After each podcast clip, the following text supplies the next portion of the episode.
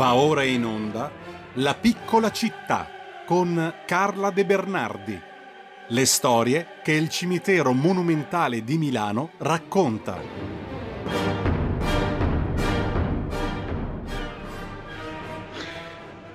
Ed eccoci qua per questa puntata di La piccola città con la nostra Carla De Bernardi, che saluto, ben trovata. Ben trovata, ben sudata. e che vuoi fare? Le sudate carte e anche il sudato microfono della radio, esatto, che vuoi fare? Esattamente. Oggi, senti, è una trasmissione in cui un po' recitiamo a soggetto, però è una trasmissione anche a carattere sportivo, o mi sbaglio? Esattamente. Perché oggi noi parliamo di piloti, parliamo anche di sportivi più in generale che riposano al cimitero monumentale Parliamo anche di un raduno di sette Ferrari al cimitero, che non è un film macabro, ma è invece un omaggio appunto ai campioni del volante, anche perché al cimitero monumentale riposano Ascari padre, eh, Ascari padre e Ascari figlio. Ma eh, eh, scusate, Ascari, non Ascari, perdonate. Eh, volevo dire una cosa, mh, mm, però c'è un pilota in particolare che molti non ricordano, ma che ebbe un esordio drammatico nel, 1960, eh, nel 1955 che riposa in quel del Monumentale. Chi è? Esattamente. Allora si chiama Mario Alborghetti e Mario Alborghetti era un ragazzo di buona famiglia che ehm, correva su una, mi pare di ricordare una Maserati. Allora, no, voglio dire prima una cosa, guarda, sì. ne approfitto per fare un, uno spot pubblicitario, Vai. nel senso che eh, questa storia di Alborghetti e anche degli Ascari, che adesso racconteremo, e anche di altri sportivi, sono tutte in un libro che casualmente ha stesso, un titolo simile a quello su Milano ed è da lì che quello su Milano prende spunto, perché è Guida al cimitero monumentale per curiosi e ficcanaso dove io ho raccontato delle storie appunto di personaggi, magari famosi come gli Ascari, ma anche meno famosi come Alborghetti, proprio andando a cercare le vite di queste persone che, eh, che ne, ricordano solo i loro cari in verità, e invece sono persone che hanno avuto anche delle, eh, delle avventure interessanti, tipo questo Alborghetti che muore sul circuito di Po. Cosa succede quel giorno? Succede che eh, proprio l'Ascari eh, ha un guasto ai freni della sua lancia. Aspetta che intanto ti dico che è successo il 21 novembre 2015 che abbiamo portato le Ferrari al, al, Monumentale, creando un grande trambusto, ti dirò, ovviamente, perché eh, nessuno aveva mai visto sette Ferrari schierate davanti al Monumentale. Eh e, quel giorno eh, il pilota Ascari si ritira per un guasto alla sua lancia e eh, Alborghetti eh, a un incidente ed è il motivo per cui quella gara, che essendosi ritirato Ascari non avrebbe avuto eh, grande motivo di essere ricordata nel, nella storia, viene invece ehm, eh, considerata una data eh, interessa- interessante, diciamo importante, perché muore appunto un giovane pilota e, e queste sono sempre delle cose eh, tristi, no? Quando poi un tempo io mi ricordo quando ero giovane che seguivo un po' le, le, le gare e non c'erano le, gli strumenti di sicurezza che ci sono oggi e quindi questi piloti erano un pochino, secondo me, sempre in, in pericolo. Non so se sei d'accordo su questo. Sì, sono ampiamente d'accordo con te. E quindi il povero Alborghetti, vabbè, perde il casco, va, va, a sbattere contro le balle di fieno e contro le tribune, fa anche dei feriti, ci sono anche dei feriti, e, e lui muore, povero, povero Mario. E stiamo parlando appunto, come hai detto tu, del 1955 e ehm, quello stesso giorno eh, sul circuito di Imola perde la vita anche un, un, motociclista. E anche lui che era un rodesiano, adesso non mi ricordo il nome ma adesso te lo dico perché l'ho trovato, Ray Ham, il rodesiano, anche lui perde il casco e anche lui muore quel giorno, quindi un campione di automobilismo a Po e il rodesiano Rayam a Imola, entrambi perdono il casco e poverini perdono la vita. Allora, quel giorno, l'11 aprile 55, abbiamo detto che il povero Alborghetti esce di strada, va contro le balle di, di, di fieno, muore e ehm, quindi questa, questa, gara che viene vinta da un francese che si chiama Jean Berat su Maserati diventa una delle date storiche della, della Formula 1 Eh, e vabbè, il povero Alborghetti ha un, una tomba molto carina, deliziosa, che forse nelle foto vedrete, perché c'è un cane che è evidentemente il suo cane, perché è tipo di cane da caccia, direi, in marmo bianco, che è accovacciato sulla sua tomba con uno sguardo tristissimo, le orecchie basse, come se stesse aspettando il ritorno del suo padrone, ma come se sapesse che il suo padrone non tornerà.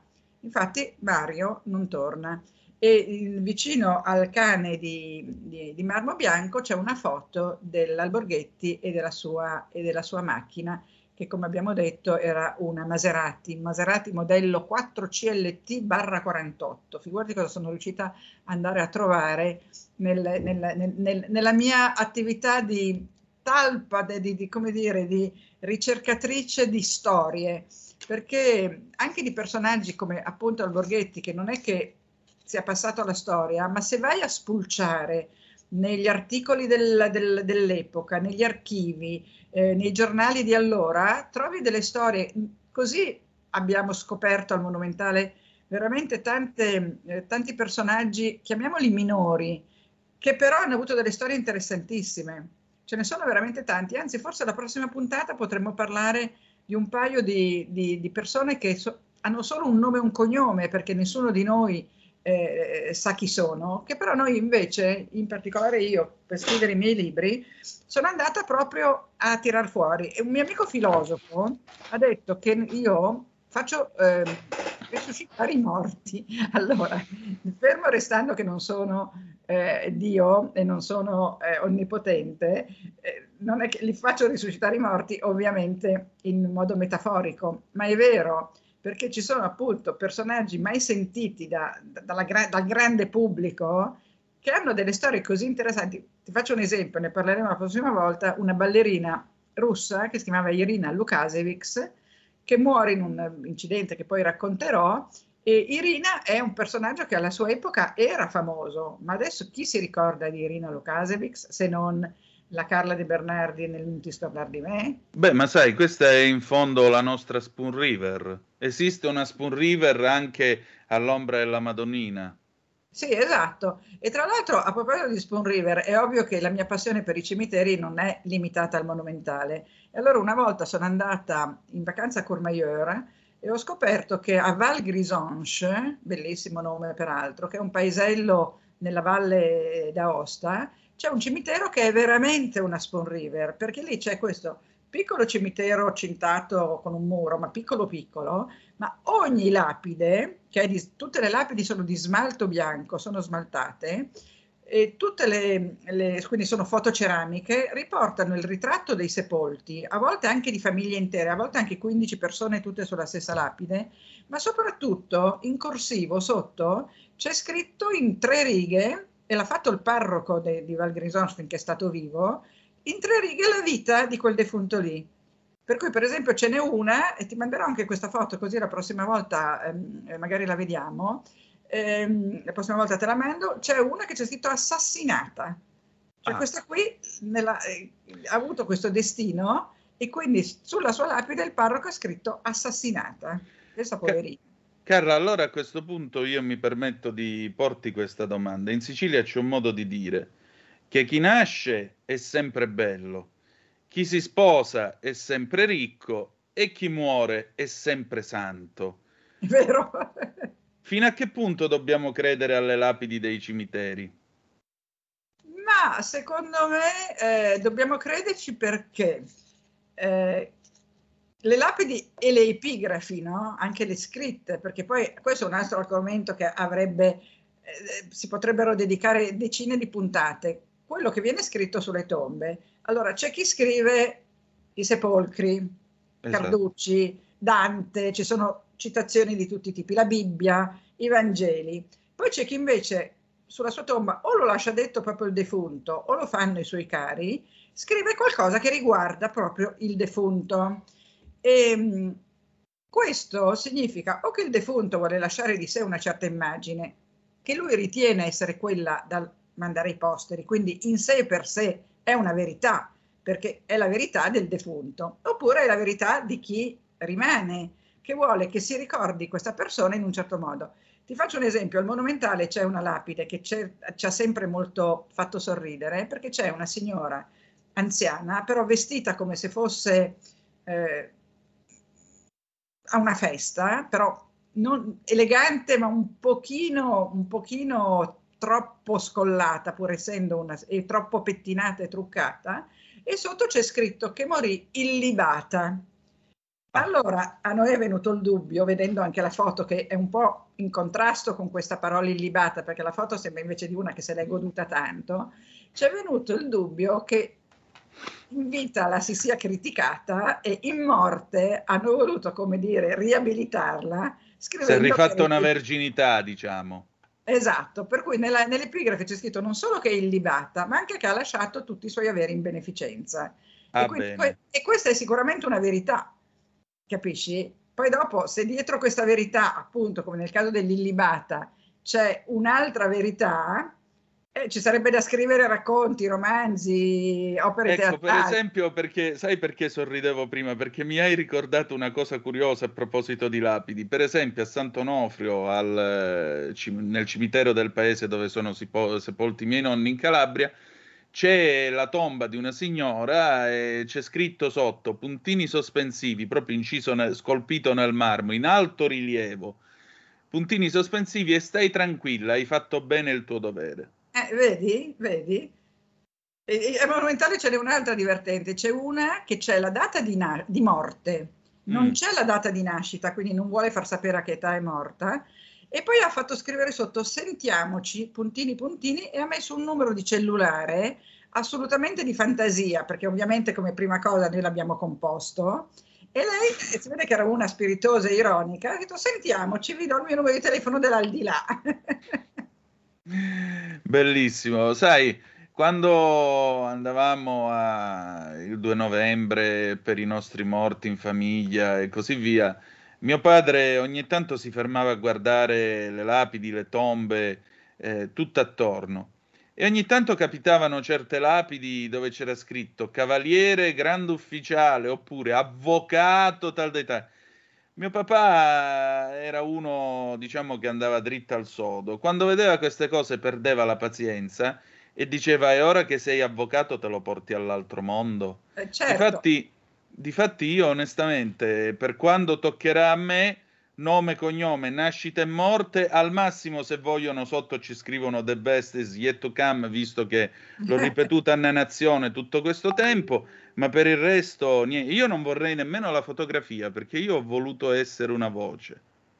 Eh, bravo. E vabbè, eh, chi, chi, vieta che dalla tua lapide esca la tua voce su richiesta? Magari no, te prego, no. Lo trovo orrido.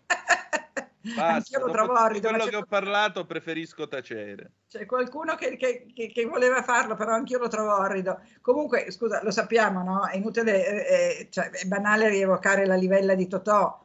E ho pure no? detto napoletano che dice la bara non tiene le tasche. La bara esatto. non tiene le tasche. A questo proposito c'è un'altra eh, epigrafe divertente al Monumentale, c'è uno che c'è scritto nome e cognome e poi commerciante onesto. Quindi ah. lui ha voluto passare alla, a, ai post di come commerciante onesto. E anche qui, perché era disonesto e ha voluto riabilitarsi o proprio perché era onesto e questa era la sua identità così forte che ha voluto ribadirla anche da morto? Io propendo per questa seconda. Penso anch'io. Senti Carla, abbiamo ancora due minuti. Tornando ai nostri atleti, perché un raduno di Ferrari davanti al Monumentale?